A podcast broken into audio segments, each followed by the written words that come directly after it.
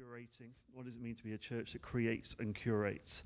Um, which hopefully we will um, explain and will come clear over the coming minutes. Um, and then we're going to be starting a new series in January on the subject of faith. Shouldn't take very long, it's a small subject. Um, not much to get into there. But um, we're going to be looking at faith in the new year. It just seems like that's the, that's the next um, thing that God wants to talk to us about. God wants to explore with us. God wants to stir in us. So that's what we're going to be moving on to. But what I wanted to talk about this morning was this, um, was this Christmas story. This scene that we see shaped out actually only by piecing different scriptures from different gospels together, but we see this scene shaped out that is very familiar to us of Mary and Joseph in a stable or in a barn or in a back shed or in a in a something that's a little bit dirty with the animals. Because the innkeeper didn't have space we assume. It doesn't go into very much detail in that in the scriptures, but this is the what our understanding has developed that didn't have much space, but he found space and he made space. And the shepherds were told by the angels, and they ran down from the hills, and the wise men traveled from the east for a long time because the stars foretold what was happening. And we see this scene, very familiar scene of Mary and Joseph and the shepherds and the angels and the animals all gathered around the baby Jesus. God with us, God in flesh, God incarnate. And it's a very familiar scene, and one I think that we can take for granted, but there's some things that I want to pull out from this story that talk about how we as church are called to create and curate. And some of the things that we're called to create and curate. So, I want to start with the innkeeper. This guy, he's having a busy day. Census is going on, the town's flooded with people. There's, he's probably got all sorts of demands on him. And he's, you know, He's full. He's probably told a bunch of people already that he's full. There's no room. On your way. But there's something about this guy that means that when he's confronted with Mary and Joseph, maybe his heart's filled with compassion. Maybe his, his spirit is stirred. And he doesn't just stick to the standard line of, oh, we're full, sorry, there's no room, on your way. I'm busy enough. I've got too much going on. Do you know how busy it is? This is a busy time of year. This is crazy. I haven't got any time. On your way. And what he does is he creates space for them. He sees them in the middle of the busyness, in the middle of the chaos, in the middle of the chaos and the, and the all sorts of things that he has to sort out and get and get organized and, and manage all the things he has to curate, which is to organize, to present, to um, manage, to um, care for, to tend to. But he makes space. He creates space where there wasn't any space. He creates space. And in that space, we see this very famous scene develop. So, what does it look like for us to be people who create space?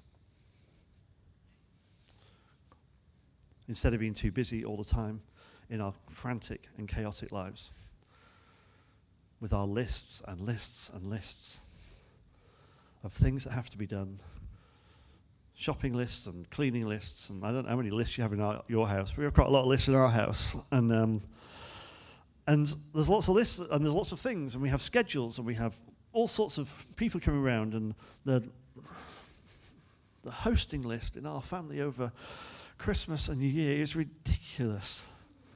It's ridiculous. People arriving, leaving every day. You know, I think next weekend we've got 17 or 18 people around. Like, it's, it's madness. How do we create space? How do we create space in our lives? How do we create space in our spirits? How do we create space for 17 or 18 people? How do we create space for all those people to sleep all through? How do we create space in our hospitality? How do we create space? How do we create space? Because the innkeeper managed, in the middle of everything that was going on, in the middle of the rush, he managed to see what God was up to and he created space for it. How do we do that? And then there's the and then there's a scene, isn't there? There's the shepherds. And the shepherds are interesting, interesting dynamic going on with the shepherds. The shepherds are tending to the sheep and the lambs that are special sheep and lambs, because these are the sheep and the lambs that are being prepared for the sacrifice. If you want to make a sacrifice in the temple in Jerusalem, which is just up the road, then these are the sheep and lambs that you need to buy to make those sacrifices. They are tending to these sheep, the sacrificial lambs and sheep, which is prophetic because Jesus says, when Jesus' death is, says that there, there is no longer any need for the sacrificial system. And it's the angels that go to these shepherds first. But what's also interesting about these shepherds is even though they're intrinsic to the religious system, intrinsic to the sacrificial system, they're not allowed to partake of it themselves because they're unclean, they're dirty, they're not good enough. How ironic.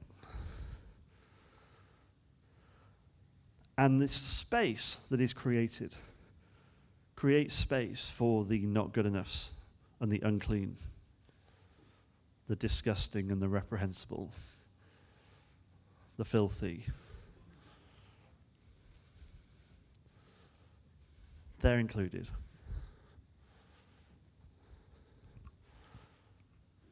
The other people included are the wise men, the three kings, however we want to refer to them. And when that's really interesting as well, there's a few things that are interesting about this. Firstly, these guys have come from a distance. They're not Jewish. And yet they're included. In fact, they're astrologers and stargazers and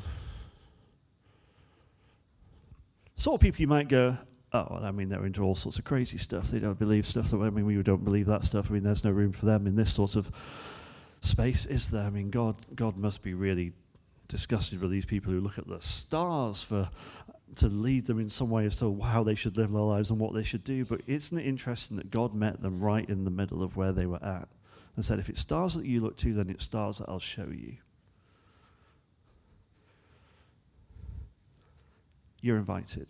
These outsiders, these people from a long distance, these people who aren't part of the religious in crowd at all, it's an entirely different crowd altogether. And we see this gathering of the not good enoughs and the outsiders and the others, people from other countries. And we see this gathering. The other thing that's really interesting about the wise men is they come from the east. You might go, well, that's, I mean, why is that interesting, Adam? I don't know. Why is that interesting? Is that just, isn't that just a geographical point? Well, no, it's not, because I think what we're being told there by the writers of the Bible, if you go right back to Genesis, when Adam and Eve sin in this story that we see at the beginning of Genesis, and Adam and Eve eat the apple and they sin, and they're sent out of the garden, saying, You can't be in God's presence anymore. You can't be in this space anymore where you commune with God in this way. We need to send you away from here. And Adam and Eve head east, away from God. And we see the wise men coming back from the east to be with God, incarnate, God in the flesh. It's this beautiful image of reconciliation and restoration. So we see these outsiders, these others, the dirty and the unclean and the not good enough, and we see them gathered around with this poor young couple who themselves will be migrants and refugees in the coming days and weeks. And we see them gathered around this feeding trough, surrounded by animals, together, sharing this moment where God is with them in the most beautiful and vulnerable way. What a beautiful space to be part of. What a beautiful community to be part of. And we are called to create community. Is what church is. We're family. We are there for each other. And it's difficult in this many, you know, 300, 400, however many people there are in this church, 500, whatever it is. It's difficult, which is why we have small groups, and so we have community. But this is community. There is space here for each other. And it's really interesting, you know, these people that gathered around as Jesus came into flesh were not the same. They were not like each other in any way imaginable. Rich and poor, local and foreign, Jewish and Gentile. They were not like each other in any way, and they shared this space, and they shared this community, and they shared this moment. What does it look like for us to be community? Alan's already talked about how we might be this week. We are sharing space this morning with people who voted differently to us. We are sharing space this morning with people who have different feelings about this week. And as Alan says, some might be really angry and some might be really excited, some might be really relieved, some might be, well, I didn't really like any of the options, so none of it's any good. Like, I don't know how, I don't know where you're at with it. But in a world where we seem to increasingly just be with the people who are like us and who think like us and who agree with us, isn't it exciting to be able to share space and be in community with people who are other than us? Now, I've seen some things on social media this week where it's been like, if you voted this way, I can't speak to you. I can't understand why anyone would vote for this or anyone would vote for that, or whatever it might be. Let me just say, if you can't imagine how anyone could vote any differently from you, that is a total failure of imagination. We have to be better than that. We have to be better than that. we get to share space with each other. Isn't it beautiful that we get to share this space? We share this community, and we, our love transcends our differences. So we get to hear each other and listen to each other and empathize with each other. Empathy. Isn't that a nice idea? Let's empathize with each other. But there's something else that we get to do as church as people who create community and who curate community, we get to include people and we get to serve our community. We get to bless our community. Again, I saw some posts this week that were going, oh, well, if you voted for this, or if you voted Conservatives, or if you voted for Brexit, whatever, well, now you've got some work to do because now it's all going to happen, and now you need to make sure all the things that you promised happen. I was like, no, I have no time for that. We've all got work to do because this is our community.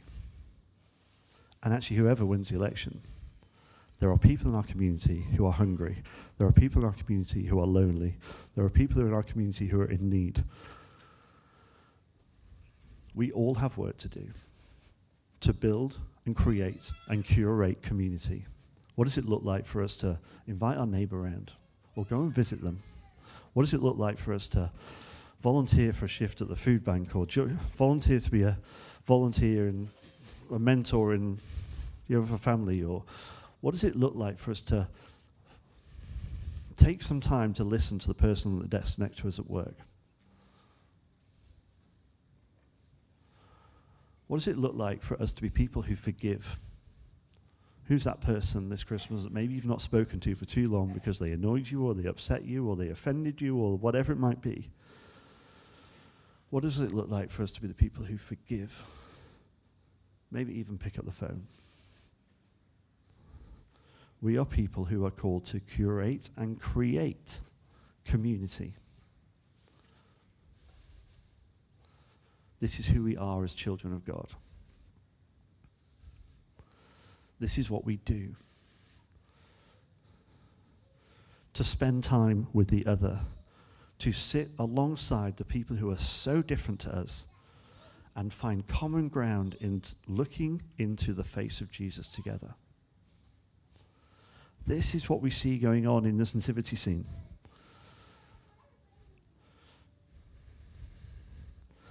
And this story as Alan has already said, is about hope.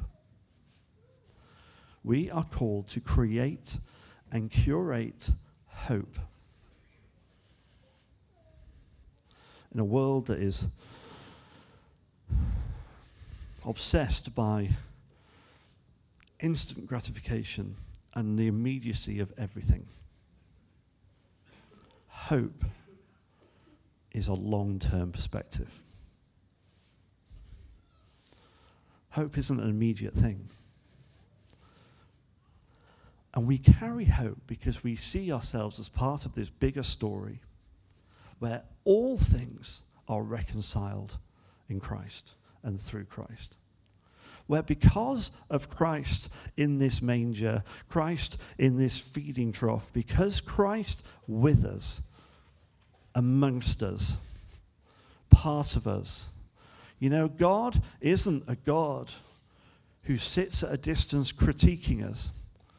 God in this story is revealed to be a God who is with us and amongst us, who has total empathy with us, who has total love for us, who is profoundly with us.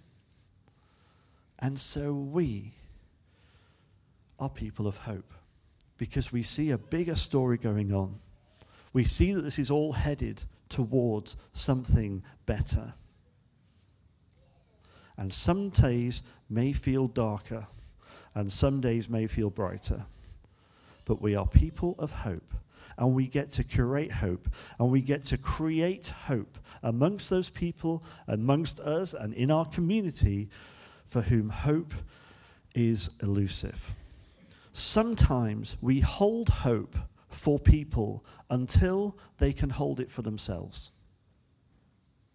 We share the journey and we walk alongside, and we love and we pick them up and we cheer them on, and we serve them and we love them, and we carry hope for them until they have enough strength to carry it for themselves. That's what it means to create and curate hope. Sharing life, being amongst, creating and curating community, and creating and curating space.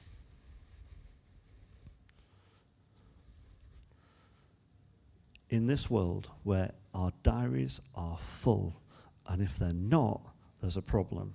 In this world where if we have any downtime, we will fill it with screen time. What does it look like for us to create space? What does it look like for us to create physical space? To make room for people in our homes, in our church building, in our communities? What does it look like for us to be people who make space? What does it look like for us to be people who make space in our own lives?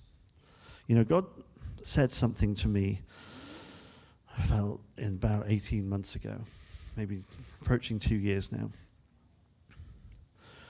And God said, Adam, you're really good at getting stuff done. You're really good at making things happen. Spend less time doing things for me and spend more time creating space in which I can do things.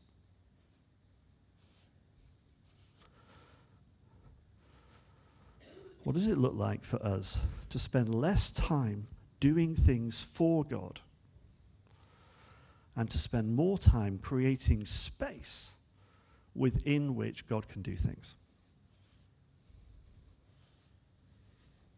In our lives, in our gatherings,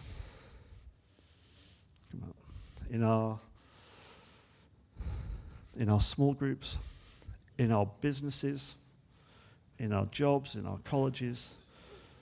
What does it look like for us to be people who create space within which God can do things? To be people who are, who are prepared to be surprised by God. It's really easy to run lots of projects. I'll say it's easy, it's not easy, but it's pretty easy to run lots of projects. Some of us find it easier than others. But um, in some ways, it's easy to do that stuff, and that stuff's really important. But what does it look like to make space here for more people to see what God does? What does it look like to make space in our lives, to create space and to curate space and see what God does with it? You know, the innkeeper, in the middle of his business, was awake enough to see what God was doing and to make space for God to do something. I don't know how many of us, when we think of the Christmas story, our focus is that we want to be like the innkeeper. Maybe we want to be like Joseph. Maybe we want to be like Mary. Maybe we want to be like Jesus. Maybe we want to be like the wise man. I don't know who you want to be like, but I don't know how many of us are kind of going, oh, I want to be the innkeeper. When my kids were little, it was never the innkeeper that they wanted to be, particularly think Zachary was a donkey seller, wasn't he? That was a big. He was excited about that role. Um, but maybe we should all be a bit more innkeeper. How do we create space for God? And how do we create that space? And see what God does. When you're walking down the street have your ears open to what God wants to say, who He wants to talk to you about. In your days, create and curate time where you're in the presence of God and you're making space to see what God does. And it says in the Bible, let's not give up meeting with each other, but let's spur one another on Let's be in community with each other. Let's serve our community in increasingly inventive and create, in creative ways. But let God always be at the center of what we do and who we are. Amen. Amen.